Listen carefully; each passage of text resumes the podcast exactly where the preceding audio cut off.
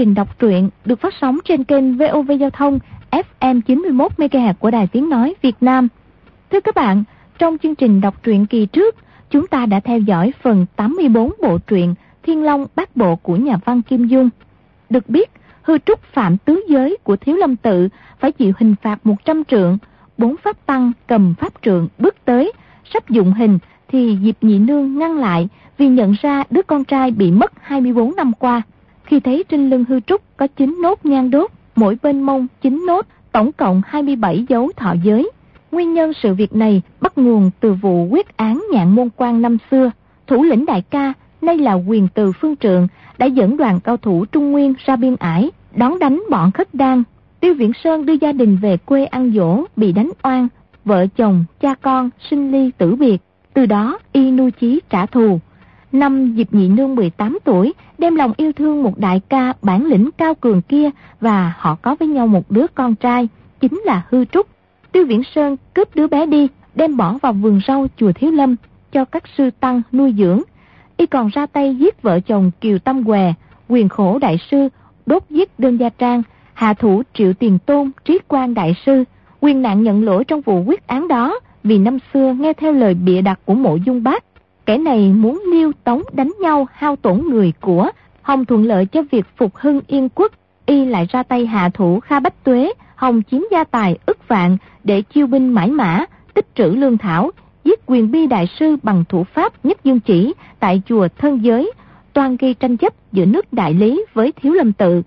Chỉ có điều quyền nạn không hề biết được Tiêu Viễn Sơn và Mộ Dung Bác trốn trong quý tự, lén học võ công suốt 30 năm qua, tất cả sự thật kia đã được phơi bày và các nhân vật này sẽ xử trí như thế nào?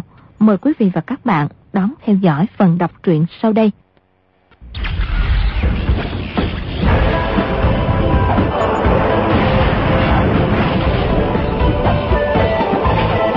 Thiên Long Bát Bộ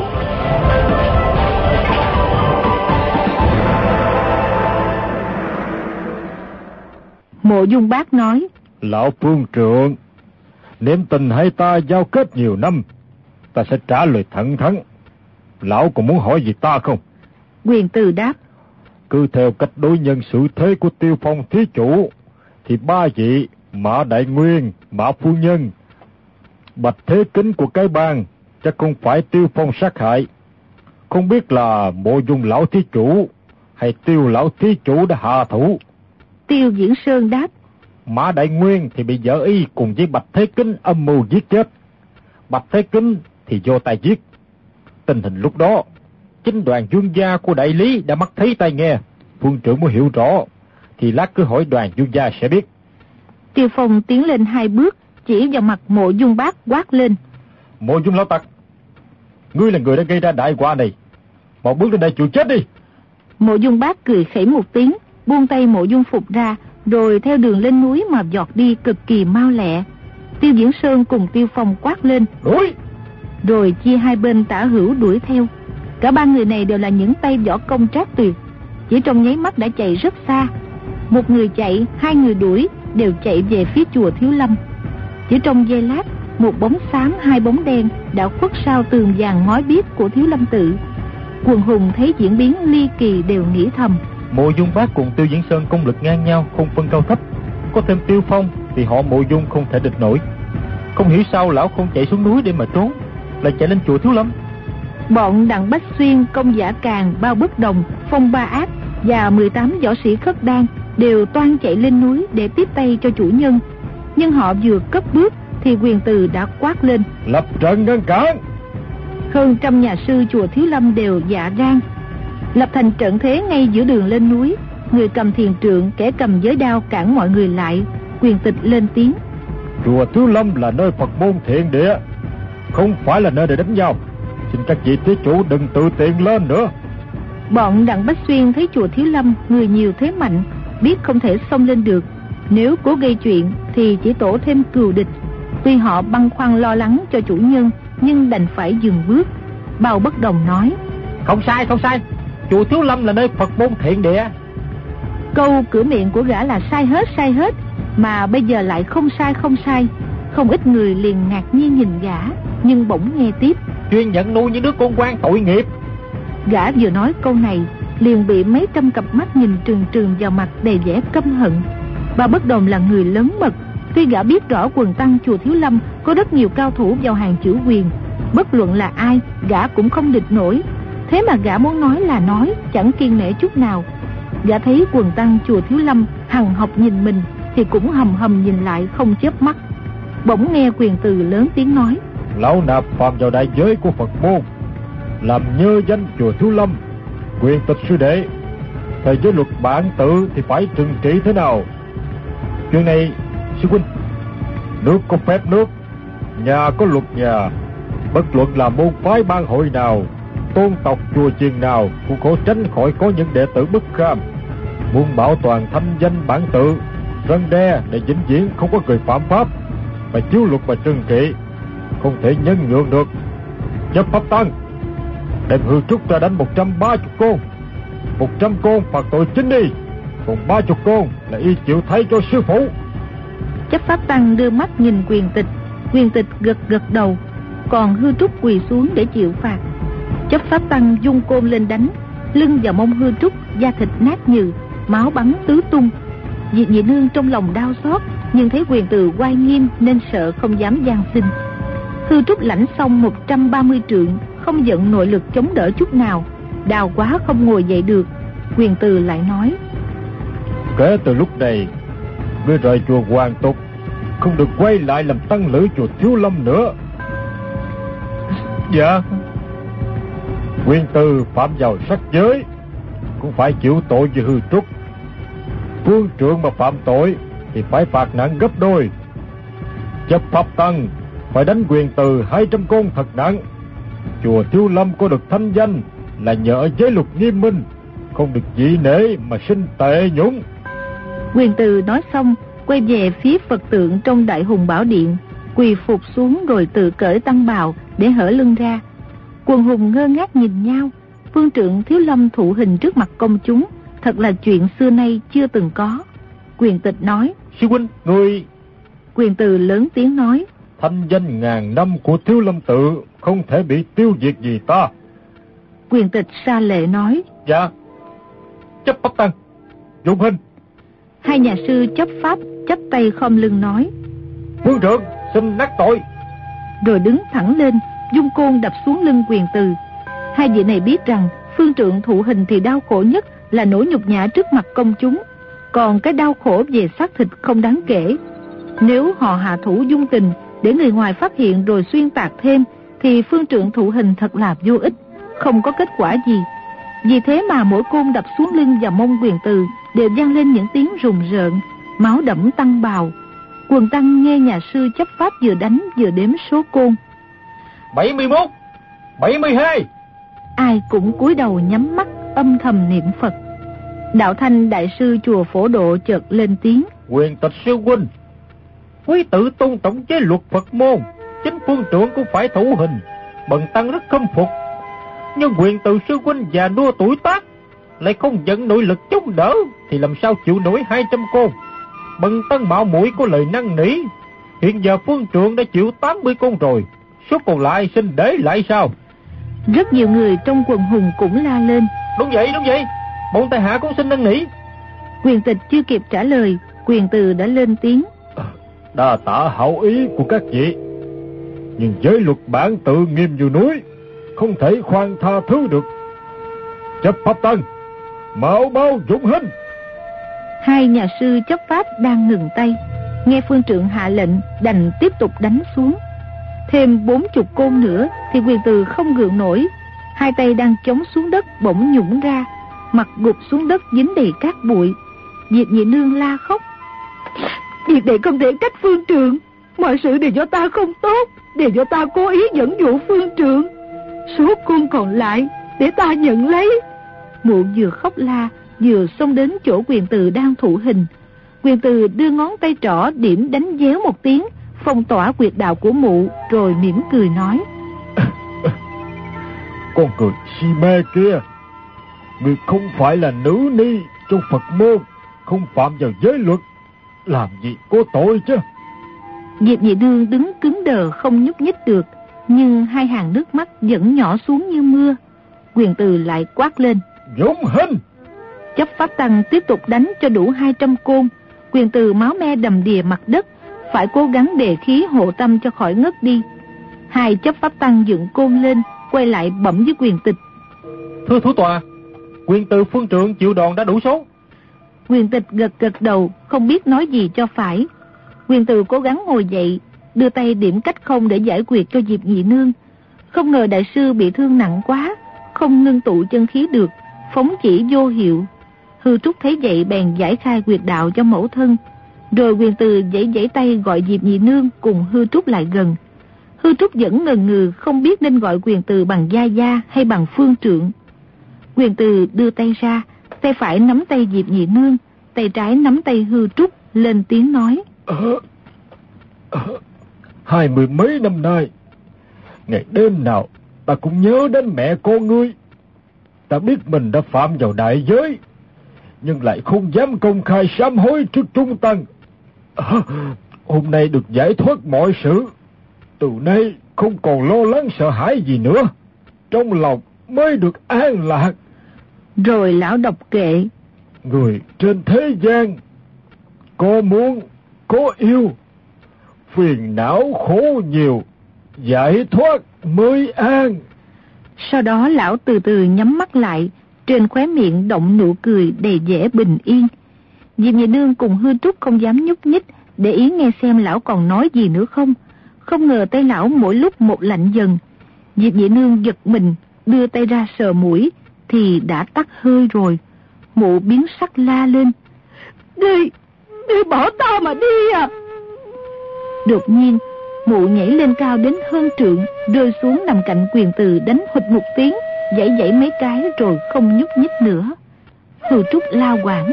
Mama, mama không thể. Y vội đưa tay ra đỡ mụ dậy, thì thấy một lưỡi trụy thủ đã cắm vào tim rồi.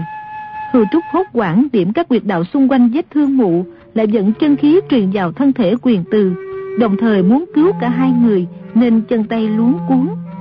Tiết mộ qua chạy lại giúp đỡ, nhưng thấy cả hai người tim đã ngừng đập, mũi tắt hơi, hết đường cứu chữa, liền cất lời khuyên nhủ. Sư Thúc nên bình tĩnh lại, hai vị lão nhân gia không thể cứu được nữa. Hư Trúc vẫn chưa chịu thôi, y vẫn bắt minh chân khí, đến nửa giờ mà song thân vẫn không thấy động tĩnh gì. Y đau đớn quá không nhịn được, khóc đống lên. Suốt 24 năm trời, y chưa biết thế nào là cha mẹ bồng bế nâng niu, chưa được hưởng nửa ngày gia đình đoàn tụ. Hôm nay y vừa gặp cha sinh mẹ đẻ thì chỉ được một lúc là song thân đã nối nhau thảm tử.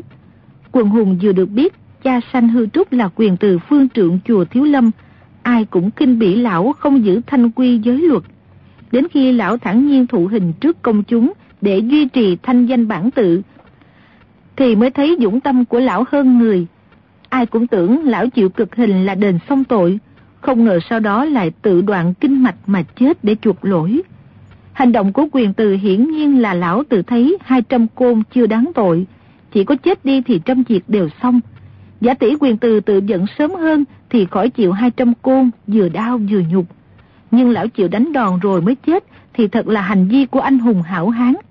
Quần hùng đem lòng kính phục quyền từ. Nhiều người tới quỳ lạy trước thi thể lão. Nam Hải ngạc thần nói. Nhị tỷ, ngươi chết rồi. Bây giờ nhạc lão tam không tranh ngôi thứ với ngươi nữa. Ngươi cứ làm lão vậy. Mấy năm nay, lúc nào lão cũng muốn tranh ngôi với Diệp Nhị Nương, cho rằng ai có võ công cao hơn thì được làm thiên hạ đệ nhị ác nhân. Bây giờ lão tự rút lui thật không phải chuyện dễ dàng, chỉ vì đau xót cái chết của Diệp Nhị Nương và bội phục tiết nghĩa của mụ. Ban chúng cái ban lúc vui vẻ theo ban chủ đến chùa Thiếu Lâm thì hết sức khí thế, chỉ mong ban chủ dựa vào võ công cao thâm khó lường để giành được ngôi võ lâm minh chủ. Từ nay cái bang áp đảo được Thiếu Lâm mà làm lãnh tụ võ lâm Trung Nguyên.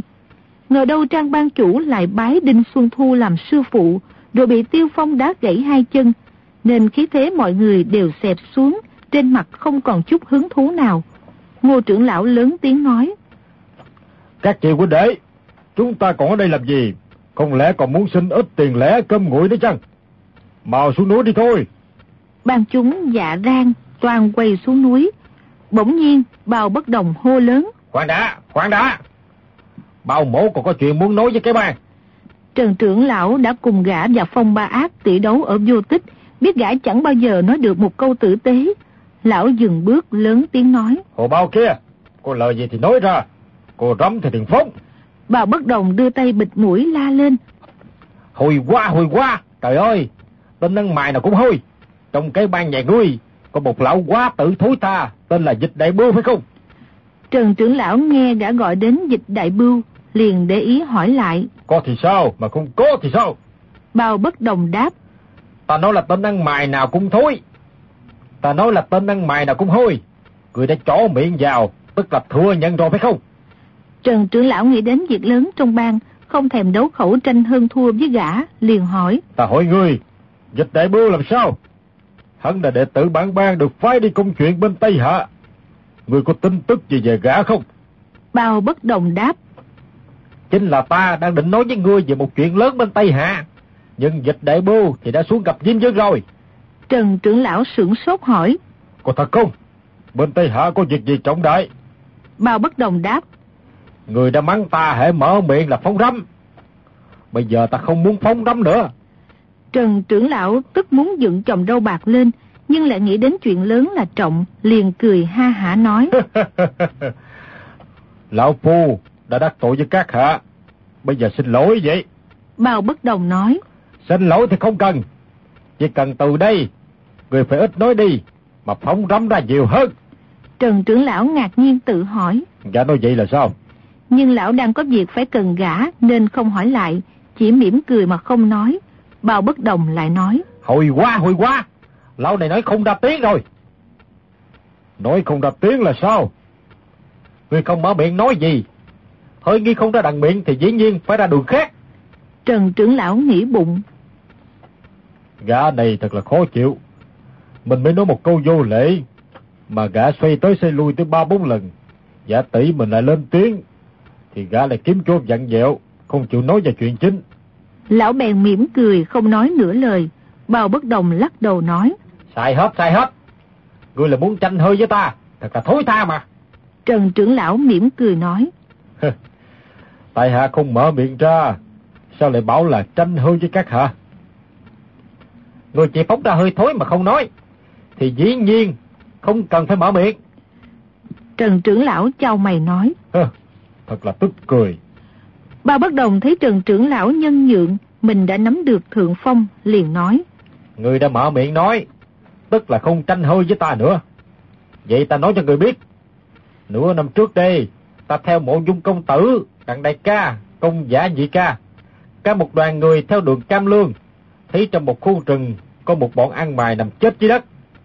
Tên thì đầu lìa khỏi cổ, tên thì ruột đổ tứ tung, thật là vừa đáng thương vừa đáng sợ. Bọn này trên lưng có đeo túi vải, tên thì ba cái, tên thì bốn cái, tên thì năm cái, cũng có tên sáu cái. Trần trưởng lão xem vào hỏi. Không hiểu họ có phải là đệ tử của Tây Ban không? Bao bất đồng nói. Lúc ta trông thấy, thì mấy vị lão huynh này chết đã lâu. Cũng chẳng biết ai đang ăn cháo lú, hay đang lên giọng hương đài, không chừng lại đang bị thẩm vấn ở thập điện Diêm Dương. Họ đã không nói được, thì dĩ nhiên ta không thỉnh giáo được. Họ tôn tính đại danh là gì? Quê quán ở đâu? Thuộc về ban hội nào? Vì sao lại chết? Nếu không thế thì họ biến thành quỷ sứ cũng còn mắng ta. Có lời thì nói ra, còn rắm thì đừng phóng. Như vậy thì ta bị mắng quan uổng hay sao? Trần trưởng lão nghe đến tin tức về nhiều huynh đệ trong bang chết thảm, đương nhiên rất quan tâm, không thể nín thinh mà cũng không thể buông lời chống đối, chỉ đáp. Bào Quỳnh nói đúng lắm. Bào bất đồng lắc đầu nói. Ha, sai hết, sai hết. Tính bao mộ rất ghét kẻ phụ quả, theo hùa. Vậy mà lão lại bảo, bao huynh nói đúng lắm. Còn trong lòng, lại thoá mã ta là loài rùa đen, là quân tiểu nhân. Cái kiểu nịnh trước mặt chuỗi sau lưng là hành vi bị ổi của bọn phái tinh tú. Nam tử hán đại trượng phu thì đúng là đúng, sai là sai. Người ta có lập trường của người ta, mình có chủ trương của mình. Thương ai dám bảo là thương, ghét ai dám bảo là ghét. Tự đi tự đứng một mình, không cần kéo bè lũ, như vậy mới gọi là anh hùng hảo hán. Hắn giáo quấn cho Trần trưởng lão một tràng dài rồi mới nói tiếp. Có một lão ăn mày bị trọng thương, lúc đó chưa kịp chết, nhưng mà cũng sắp chết. Hắn tự xưng là dịch đại bưu, vừa ở Tây Hạ đem về một bản văn của nước Tây Hạ, nói là có quan hệ trọng đại, đưa cho bọn ta để nhờ trao lại cho trưởng lão trong quý bang. Tống trưởng lão nghĩ thầm. Trần huynh đệ đang nói lỗ mãn với gã. Để ta đứng ra nói chuyện chắc hay hơn. Lão bèn tiến ra phá một cái rồi nói. Bao tiên sinh, đã vì nghĩa mà đưa tin. Tệ ban từ trên xuống dưới đều cảm kích đại đức. Sai hết, sai hết. Tội quý ban từ trên xuống dưới đều cảm kích đại đức của ta là sai hết. Tống trưởng lão ngẩn ra hỏi lại. Ờ, sao bao tiên sinh lại lại nói vậy? Bào bất đồng chỉ Du Thẳng Chi nói. Ban chủ quý ban đây. Ban chủ quý ban đây không những không cảm kích ta, mà còn tức giận ta đến cực điểm. Tống Trần hai vị trưởng lão đồng thanh hỏi. Sao lại như vậy? Xin bao tiên sinh chỉ giáo.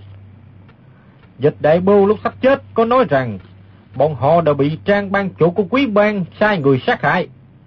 Chỉ vì họ không phục gã tiểu tử đó làm ban chủ, nên bị gã sai người truy sát. Trời ơi, thật là đáng tiếc, thật là đáng thương. Dịch đại bưu, còn nhờ bọn ta báo tin cho ngô trưởng lão. Dân lão cùng các vị trưởng lão khác nhất định phải đề phòng cẩn thận. Bao bất đồng vừa nói câu đó, quần cái đều chấn động. Ngô trưởng lão chạy tới trước mặt Du Thẳng Chi, lớn tiếng quát hỏi. Chuyện đó là đúng hay sai? Từ lúc Du Thẳng Chi bị Tiêu Phong đá gãy chân, gã ngồi yên dưới đất chẳng nói năng mà cũng không nhúc nhích, âm thầm giận nội lực cho đỡ đau. Đột nhiên nghe bao bất đồng kể ra chuyện bí mật ngày trước thì không khỏi quảng hồn. Gã không biết trả lời ngô trưởng lão thế nào cho phải, cứ ấp úng. Là toàn, toàn quan thanh bảo ta ra lệnh, không, không liên quan đến ta. Tống trưởng lão không muốn phô chuyện xấu trong bang trước mặt mọi người, chỉ lườm toàn quan thanh một cái, nghĩ thầm. Chuyện trong bang, ta sẽ xử lý người sao? Rồi lão quay lại hỏi bao bất đồng. Tấm bản văn của dịch đệ bưu huynh đệ đưa cho tiên sinh, chắc là tiên sinh vẫn còn giữ bên mình. Bao bất đồng quay lại đáp. Ta không có giữ. Tống trưởng lão lập tức mặt biến sắc, nghĩ thầm. Ngươi đã nói chuyện đến nửa ngày mà vẫn chưa chịu đưa bản văn cho ta. Dám đem người khác ra tiêu khiển đỡ buồn sao? Bao bất đồng xá dài nói. Non xanh trơ đó, nước biết còn đây, chúng ta còn ngày tái hội. Nói xong, gã quay người toan bỏ đi. Ngô trưởng lão vội hỏi. Sao các hạ không giao lại tấm bản văn của nước Tây hả? Thật là kỳ cục. Sao ngươi biết đại bưu giao bản văn này vào tay bao mẫu chứ? Sao ngươi lại dùng hai chữ giao lại? Hôm đó chính mắt ngươi có trông thấy không? Tống trưởng lão cố nén giận nói. À, rõ ràng bao huynh vừa nói là dịch đệ bưu huynh đệ của Tây Bang vừa cầm từ Tây Hạ về một tấm bản văn của nước Tây Hạ. Nhờ bao huynh giao cho trưởng lão bổn bang. Ở đây có rất nhiều anh hùng hảo hán, ai cũng nghe thấy câu này. Sao đột nhiên bao huynh lại đổi giọng? Sai hết, sai hết. Ta không nói như vậy. Gã thấy tống trưởng lão biến sắc mặt, lại tiếp. Nghe nói các vị trưởng lão cái bang đều là hảo hán như gan như thép. Vậy mà trước mặt anh hùng thiên hạ lại đổi trắng thay đen, thị phi đảo lộn. Như vậy chẳng phải là đem danh tiếng anh hùng mà thải trôi theo dòng nước sao? Ba vị trưởng lão Tống Trần Ngô nhìn nhau, sắc mặt cực kỳ khó coi, không quyết định được nên tiếp tục nhẫn nại hay trở mặt động thủ. Trần trưởng lão nói. Các hạ đã nói vậy, bọn ta cũng không biết nói thế nào. Đúng hay sai thì phải có công luận. Bao bất đồng nói. Sai hết, sai hết. Ngươi bảo múa lưỡi nói nhăn thì cũng chỉ vô ích sao? Vậy sao ngày trước Tô Tần chỉ múa lưỡi mà đeo tướng ấn sáu nước? Trương Nghi chỉ múa lưỡi mà giúp nhà Tần thâu tóm lục quốc. Tống trưởng lão nghe bao bất đồng đưa câu chuyện đi mỗi lúc một xa, đành nhăn nhó cười nói. À, giả tỷ bao tiên sinh mà sinh vào thời chiến quốc thì còn vượt xa Tô Trương, đều tuân ấn đến bảy nước tám nước. Bao bất đồng nói. Ngươi lại mỉa mai ta sinh chẳng gặp thời, nên giận khí xui xẻo phải không? Được lắm. Từ đây mà họ bao này có đau mình dán mẩy, lưng mỏi chân trồn, nhức đầu ngạt mũi, nhất định phải đi kiếm ngươi mà hỏi. Trần trưởng lão bực tức hỏi. Lão huynh muốn sao? Xin mau nói cho biết. Ha, người nóng tính quá, Trần trưởng lão. Trước kia ở thành vô tích, ngươi tỷ đấu cùng phong tứ đệ, trong tay ngươi cầm một cái túi lớn. Trong cái túi lớn có một con bò cạp to. Con bò cạp này có kim độc. Kim độc này đâm vào người thì sưng lên thành một cục. xưng thành một cục là đối phương phải toi mạng. Có phải vậy không? Trần trưởng lão nghĩ thầm. Chuyện này chỉ nói mấy chữ là xong, mà gã cũng cố lý la lý lố cho thành một trang dài. Đúng vậy. Hay lắm. Bao mổ muốn đánh cuộc với ngươi. Ngươi mà thắng cuộc, thì bao mẫu lập tức nói cho ngươi biết tin tức của lão già dịch đưa từ Tây Hạ về. Còn nếu ngươi thua cuộc, thì phải đưa cái túi có con bò cạp cho bao mẫu kèm theo cả thuốc giải. Ngươi có bằng lòng không? Bao huynh định đánh cuộc gì? Tống trưởng lão của quý bang đã du cáo rằng bao mẫu có nói là dịch đại bưu đem bản văn của vua nước Tây Hạ giao cho bao mẫu, rồi nhờ bao mẫu giao lại cho trưởng lão quý bang. Nhưng bao mẫu không có nói vậy.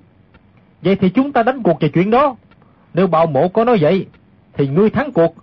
Còn bao mổ không nói như vậy, thì ngươi thua. Trần trưởng lão đưa mắt nhìn hai vị tống ngô, cả hai đều gật gật đầu như muốn nói. Ở đây có mấy ngàn người làm chứng, bất luận gã có giáo quyệt đến đâu cũng khó mà cãi chối. Cứ nhận đánh cuộc đi. Trần trưởng lão liền đáp. Được lắm. Lão Phu đánh cuộc với bao huynh, nhưng không biết bao huynh dùng cách gì để xác định ai thua ai thắng. Phải chăng chúng ta nên cử ra mấy vị đức cao vọng trọng, cùng chính nghiêm minh để phân xử công bằng? Sai hết, sai hết. Ngươi muốn cử ra mấy vị đức cao vọng trọng để phân xử cho công bằng sao? Giả tỷ chúng ta cử ra đến 8 vị hay 10 vị, thì ở đây cũng còn lại hàng trăm hàng ngàn anh hùng hảo hán. Không lẽ họ đều không đức cao vọng trọng hay sao? Mà nếu họ không có đức cao vọng trọng, thì họ là bọn vô danh tiểu tốt hèn mạc hạ luôn hay sao? Vậy thì cái ban dám khinh mạng anh hùng hảo hán ở đây, thật là vô lễ. Bao huynh lại nói giỡn rồi, tại hạ nhất định không dám có ý vậy. Vậy bao huynh tính sao cho phải đi? Chuyện đó phải hay trái, công hay thẳng, thì chỉ có một lời là xong.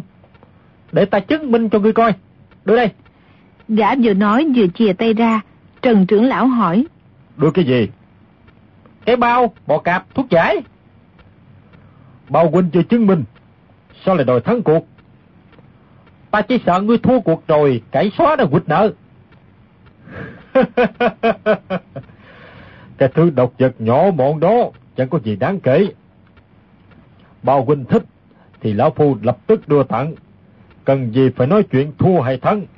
Lão bèn tháo chiếc bao giải trên vai xuống, lại móc trong bọc lấy một cái bình đưa cho bao bất đồng. Bao bất đồng không cần khách khí, đón ngay lấy rồi mở miệng bao ra xem. Gã thấy trong túi có bảy tám con bò cạp lớn màu sắc sặc sỡ, rồi cột miệng bao lại, nhét bình thuốc giải vào trong bọc rồi nói. Bây giờ bao mổ chứng minh cho ngươi xem là ngươi thua cuộc. Gã vừa nói vừa tháo đai áo, nắm lấy một góc giặt áo mở phanh ra, kêu mọi người đến coi, thì trong bọc chỉ có một ít bạc dụng và quả đao quả thạch, không còn vật gì khác. Tống Trần Ngô, ba vị trưởng lão vẫn chưa hiểu ý gã ra sao, sắc mặt đầy vẻ nghi ngờ. Bao bất đồng nói. Vị ca lấy bản văn cho họ coi đi. Công giả càng đang lo lắng về sự yên nguy của cha con mộ dung phục. Tuy trong lòng nóng nảy mà không có cách nào vượt qua là hán đại trận của quần tăng chùa Thiếu Lâm, đành mỉm cười, lấy bản văn ra cầm trong tay. Quần hùng đều nhìn xem tấm bản văn, thì thấy nó là một tờ giấy vàng lớn có dấu son to tướng, viết đầy những chữ ngoằn ngoèo bằng tiếng nước ngoài. Tuy chẳng biết đúng sai thế nào, nhưng tự như không phải là đồ giả mạo. Bao bất đồng nói. Lúc nãy bao mổ đã nói là dịch đại bua của quý bang đem tấm bản văn giao cho bọn ta. Nhờ giao lại cho trưởng lão quý bang, có đúng vậy không? Tống Trần Ngô ba trưởng lão đột nhiên thấy gã thừa nhận, liền cả mừng nói. À, đúng vậy. Vậy mà Tống trưởng lão lại bịa đặt thành dịch đại bưu, giao tấm bản chân cho bao mổ, nhờ bao mổ giao lại cho trưởng lão quý bang. Có đúng vậy không? Ờ, đúng vậy. Có gì là sai đâu. Sai hết, sai hết. Cô nói đầu trâu giống đầu ngựa, cũng chỉ sai đến vậy. Sai một ly đi một dặm. Bao mổ nói là đưa bản chân cho bọn ta, mà Tống trưởng lão lại bảo là đưa bản chân cho ta. Bọn ta là cả bọn cô Tô Mộ Dung, gồm có Mộ Dung công tử, có Đặng đại ca, có công giả nhị ca, có phong tứ đệ, có bao bất đồng, lại có một vị cô nương là Dương Ngữ Yên. Còn ta chỉ là gã bao bất đồng, một mình một bóng, một gã giang hồ mở miệng ra là sai hết sai hết.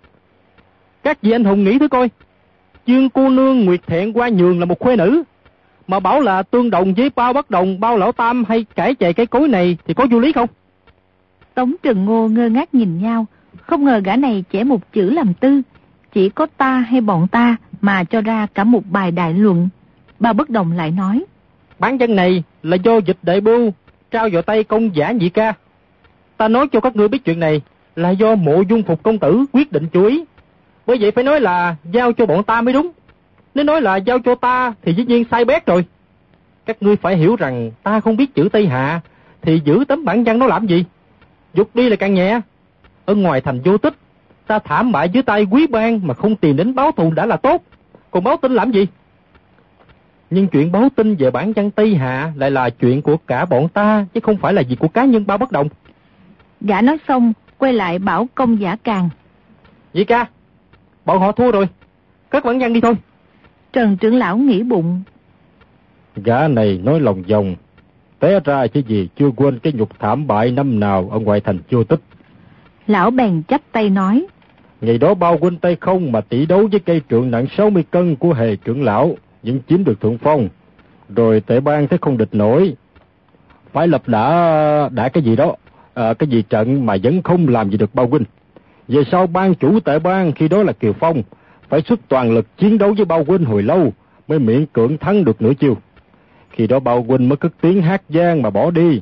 Bản lĩnh đã cao cường, phong độ lại ung dung. Tệ ban từ trên xuống dưới, mỗi khi nhắc lại chuyện này đều lấy làm thú vị. Ai cũng bội phục bao huynh vô cùng. Vậy mà bao huynh lại tự khiêm nói là thảm bại về tay tệ ban, nhất quyết không phải. Hơn nữa Kiều Phong cùng tệ ban đã có xích bích. Có thể nói là y là kẻ thù chung của chúng ta. Lão không biết rằng, bao bất đồng nói đông nói tây, không phải vì cái nhục thua trận ở đường hạnh ngoài thành vô tích ngày nào, càng không phải vì mấy chữ có lời thì nói ra, có rắm thì đừng phóng. Bao bất đồng chỉ đợi câu cuối cùng của lão, bèn chớp cơ hội nói ngay. Thế thì tuyệt diệu. Trưởng lão hãy thống lĩnh huynh đệ quý ban hợp sức cùng bọn tại hạ đi bắt kẻ thù chung là Kiều Phong. Khi đó tại hạ sẽ nghĩ tình bằng hữu mà hai tay dân bản văn lên. Nếu trưởng lão không biết văn tự ngoằn ngoèo trong bản văn thì công giả nhị ca xin đem bản văn ra giải thích rõ ràng từ đầu đến cuối không sót một chữ. Trưởng lão nghĩ sao? Trần trưởng lão hết nhìn tống trưởng lão lại nhìn ngô trưởng lão, không biết quyết định thế nào. Bỗng có tiếng người nói. Như vậy là phải rồi, còn ngần ngại gì nữa? Mọi người nhìn xem ai nói câu đó, thì ra chính là thập phương tú tài toàn quan thanh. Hắn lại nói tiếp. Nước liêu là đại thù của nhà Tống. Cha Kiều Phong là Tiêu Diễn Sơn, lại chính miệng nói ra là đã ẩn núp 30 năm trời trong chùa Thiếu Lâm. Xem hết võ kinh bí lục của phái này. Hôm nay nếu bọn ta không đồng tâm hiệp lực trừ khử hắn đi, đều hắn yên lành trở về lưu quốc, truyền thụ võ công trung nguyên cho bọn võ sĩ khất đan, thì chẳng khác gì chấp thêm cánh cho hổ. Sau này chúng kéo đến tấn công Đại Tống, thì bọn con cháu Diêm Hoàng chúng ta đều biến thành nô lệ dân quốc. Quần hùng nghe Toàn quan Thanh nói đều thấy rất có lý, nhưng quyền từ viên tịch, Trang Tụ Hiền gãy chân. Thành ra Thiếu Lâm cùng cái bang vốn là cột trụ võ lâm trung nguyên, lại biến thành hai đàn rắn không đầu. Không có người đứng ra chủ trương đại cuộc. Toàn quan Thanh lại nói. Xin mời ba vị cao tăng hàng giữ quyền của phái Thiếu Lâm và ba vị trưởng lão Tống Trần Ngô của cái bang hợp nhau để ban hiệu lệnh. Thì hết thảy chúng ta đều phải dừng lời. Trước hết là giết cha con Tiêu Diễn Sơn, Tiêu Phong để trừ mối lo tâm phúc cho nhà Đại Tống. Còn những việc khác sẽ bàn sau không muộn. Hắn thấy Du Thản Chi đã thân bại danh liệt, bản thân mình trong bang không còn chỗ dựa dẫm, có thế lực nữa, mà việc giết dịch đại bưu cũng đã bại lộ rồi. Trong lòng hắn rất lo lắng, liền muốn bày ra chuyện khác để tạm thời thoát tội. Tuy hắn cũng là một trong bốn trưởng lão của cái bang, nhưng lúc này không dám tự liệt ngang hàng với ba vị Tống Trần Ngô nữa. Quần hùng quan hô rầm rộ. Như vậy thì phải lắm. Xin ba vị cao tăng cùng ba vị trưởng lão ra lệnh. Việc này quan hệ đến an nguy của quốc gia. Xin sáu vị tiền bối đừng từ chối. Chúng tôi đồng thanh tuôn lệnh, để giết hai tên liêu cậu trước.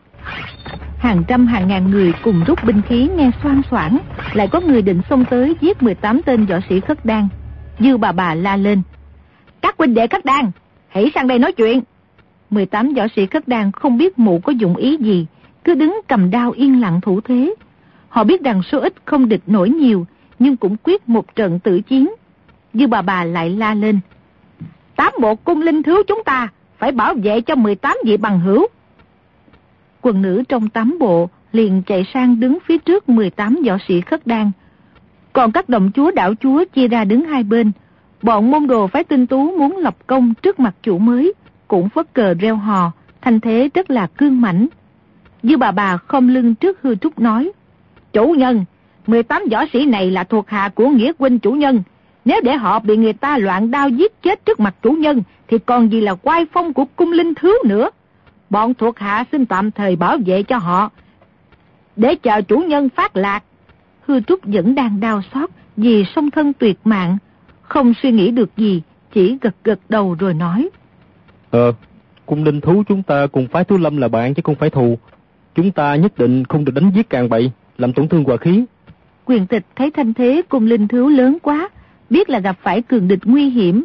Lão nghe hư trúc nói vậy, bèn lên tiếng. 18 tên võ sĩ khất đan kia có giết hay không thì cũng chẳng quan hệ đến đại cục. Chúng ta hãy để mặt hư trúc tiên sinh mà gác việc đó lại sao? Hư trúc tiên sinh, bây giờ chúng ta đi bắt chiếc tiêu phong thì tiên sinh tương trợ bên nào? Hư trúc ngần ngừ đáp. Ờ, phái thiếu lâm là nơi giảng bối xuất thân, còn tiêu phong lại là nghĩa huynh. Một bên là ân sâu, một bên lại là nghĩa nặng.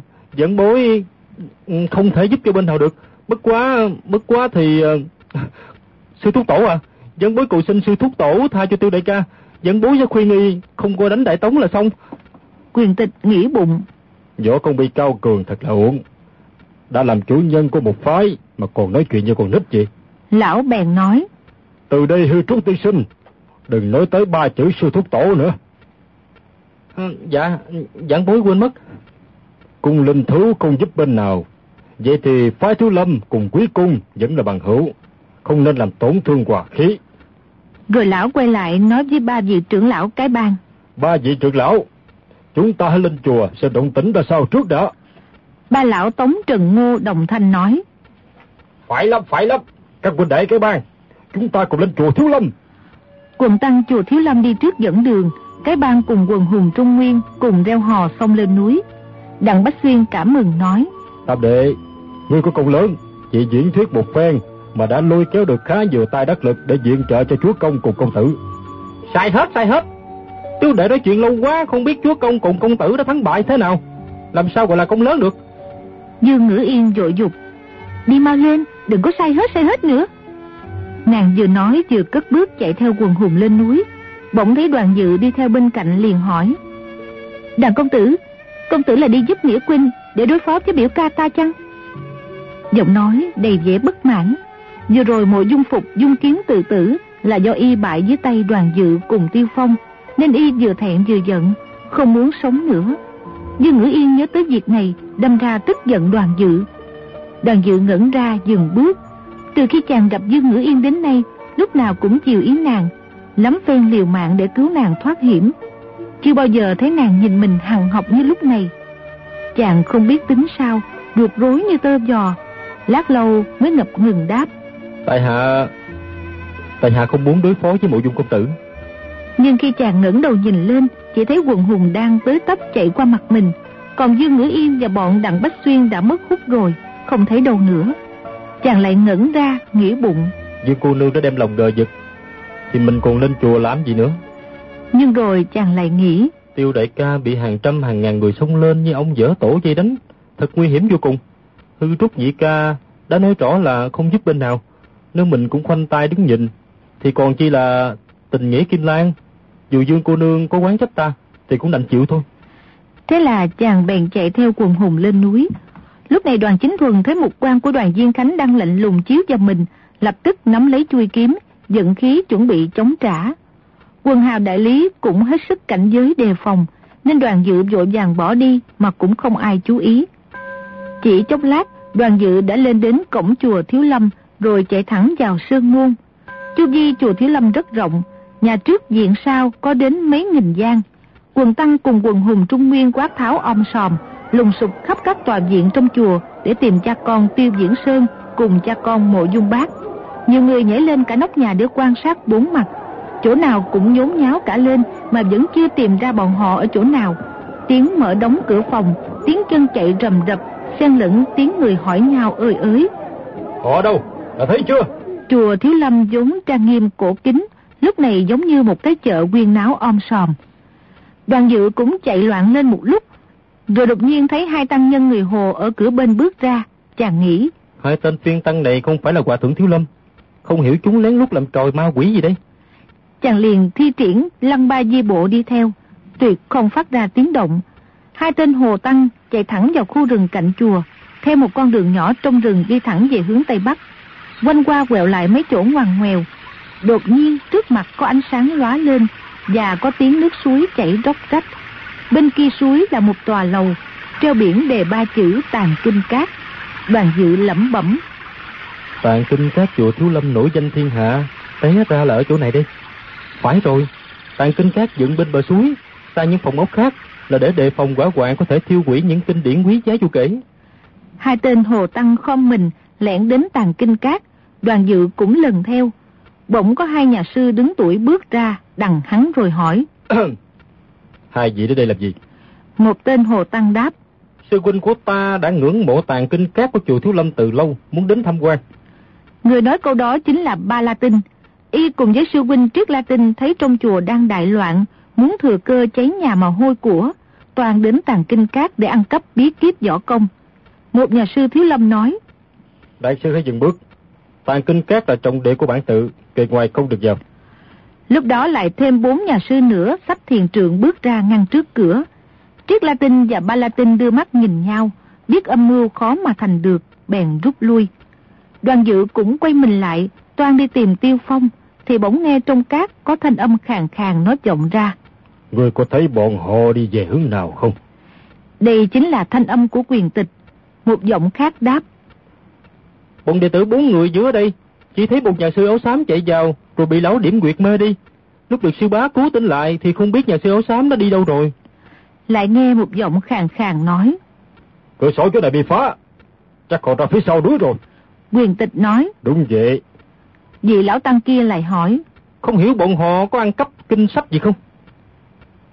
Hai người này ẩn cư trong bản tự đã mấy chục năm mà chúng ta từ trên xuống dưới đều không hay biết. Thật là xấu hổ. Nếu bọn họ định lấy kinh sách thì đã lấy mấy chục năm nay rồi. Hà tất phải đợi đến hôm nay.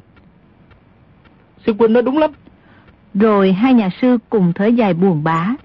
Đoàn dự nghĩ rằng mấy vị này đang nói chuyện chùa Thiếu Lâm bị mất thể diện, mình chẳng nên nghe trộm làm gì. Thực ra bọn quyền tịch nói rất khẽ, chỉ vì nội lực chàng thâm hậu nên mới nghe rõ. Đoàn dự từ từ bước đi, nghĩ bụng.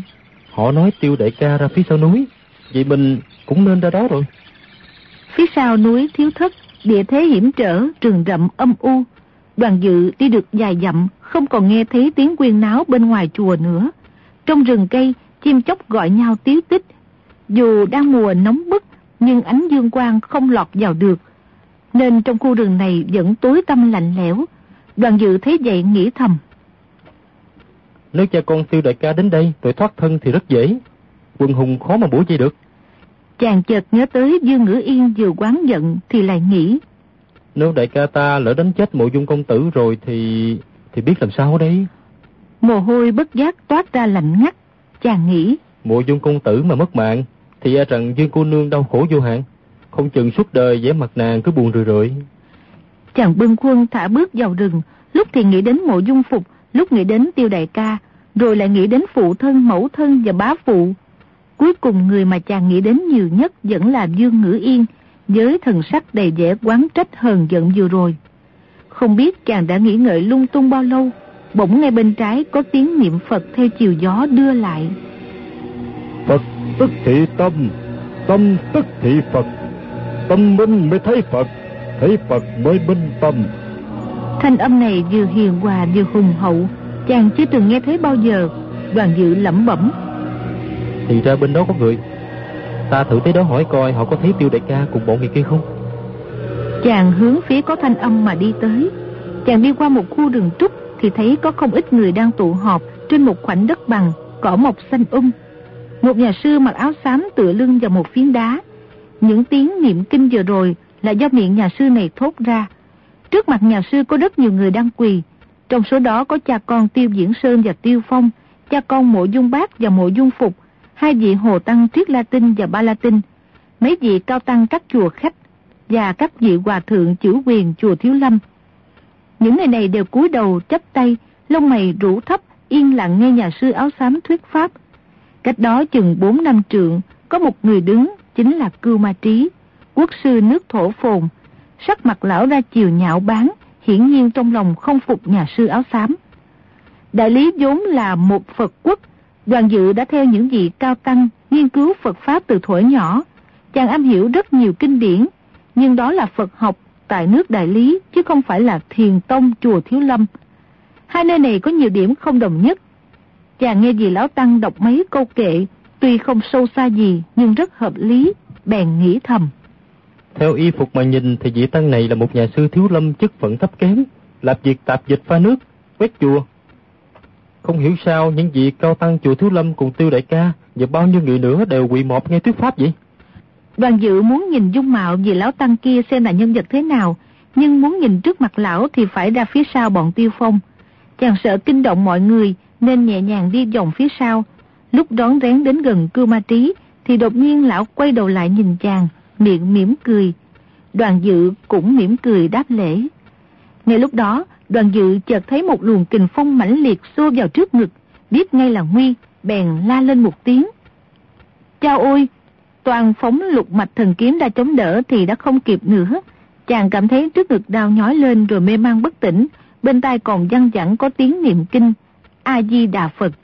Sau đó chàng không biết gì nữa. Mộ dung bác đã bị quyền từ gọi ra chân tướng, lại tố cáo lão đã phao tin để gây nên cuộc thảm sát ngoài nhà môn quan. Lão biết rằng chẳng những cha con họ tiêu phải hạ sát mình mới cam tâm, mà quần hào Trung Nguyên cũng chẳng chịu dung tha mình, liền phi thân chạy vào chùa Thiếu Lâm. Trong chùa Thiếu Lâm phòng diện rất nhiều, nhưng lão đã thuộc hết địa hình, hy vọng có thể trốn tránh được. Không ngờ cha con Tiêu Diễn Sơn hận y thấu xương, đuổi sát như bóng theo hình. Tiêu Diễn Sơn cũng trạc tuổi lão, công lực cũng tương đương, khó lòng đuổi kịp, vì mộ dung bác đã chạy trước một lát. Nhưng Tiêu Phong đang tuổi tráng niên, nội lực dồi dào, hết sức đuổi thật mau. Lúc mộ dung bác chạy đến trước cửa chùa Thiếu Lâm, Tiêu Phong còn cách xa hơn 10 trượng đã phóng chưởng ra, chưởng lực xô tới sau lưng hắn. Mộ dung bác phải xoay chưởng đánh lại để chống đỡ. Toàn thân lão bị rung động, cánh tay ngâm ngẫm đau, không khỏi kinh hãi nghĩ thầm. Chó con khất đan này công lực ghê quá. Lão bèn lặng người một cái, chuồn vào trong cổng. Tiêu Phong đời nào để lão chạy thoát. Chàng nhảy sổ tới nơi thì mộ dung bác đã chạy vào trong chùa rồi. Trong chùa Thiếu Lâm hành lang dòng dèo, phòng diện chi chích, chưởng lực của Tiêu Phong tuy mãnh liệt nhưng cũng không thể phóng tới lão được. Ba người một trước hai sau, chỉ trong khoảnh khắc đã chạy đến tàn kinh cát. Mộ dung bác phá cửa sổ chui vào, đồng thời xoay tay điểm quyệt bốn nhà sư gác cửa cho mê đi. Lão quay lại cười nhạt nói. Hơ, Tiêu Vĩnh Sơn, cha con ngươi cùng sống vào. Hay là hai lão già chúng ta lấy một trời bột liệu mạng với nhau? Tiêu Dưỡng Sơn không đáp, đứng chắn ngoài cửa tàn kinh cát, bảo Tiêu Phong. Hài Nhi, ngươi chặn cửa sổ, đừng để hắn chạy thoát. Dạ. Tiêu Phong dạ một tiếng, lặng mình đến bên cửa sổ, cử trưởng lên thủ thế. Cha con họ Tiêu hợp lực bao giây, xem chừng mộ dung bác không còn đường thoát. Tiêu Diễn Sơn nói. Ta với ngươi đã có mối thù không đổi trời chung, không giết ngươi thì không rửa được cừu hận. Đây không phải là cuộc tỷ võ để phân cao thấp. Dĩ nhiên, cha con ta sẽ hợp lực để hạ sát ngươi.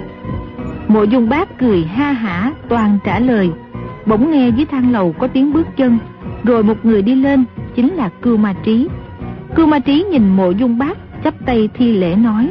Mộ dung tiên sinh, ngày trước, hai ta từ biệt nhau ở thiên trúc. Về sau, tiểu tăng nghe tin tiên sinh quy tiên, lòng rất đau buồn. Té ra tiên sinh ẩn cư không xuất hiện để giải quyết việc riêng.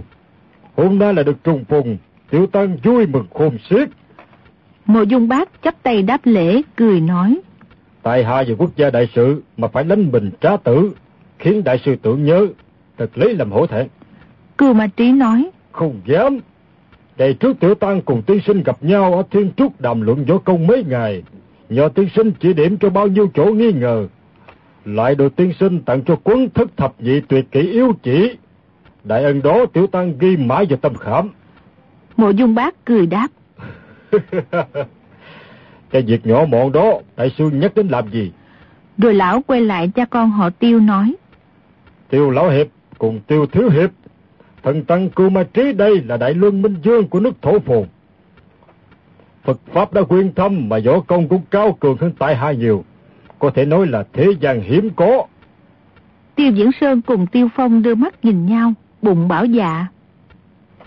Lão cư ma trí này bạn lĩnh ghê gớm, là giao tình cùng mộ dung bác sâu xa như vậy. Chắc sẽ ra tay giúp đỡ lão. Cuộc chiến này thắng bại khó lòng biết trước được.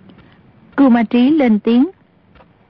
Năm xưa tiểu tăng được nghe tiên sinh giảng giải rằng môn lục mạch thần kiếm của chùa Thiên Long nước Đại Lý là kiếm pháp đệ nhất trong thiên hạ.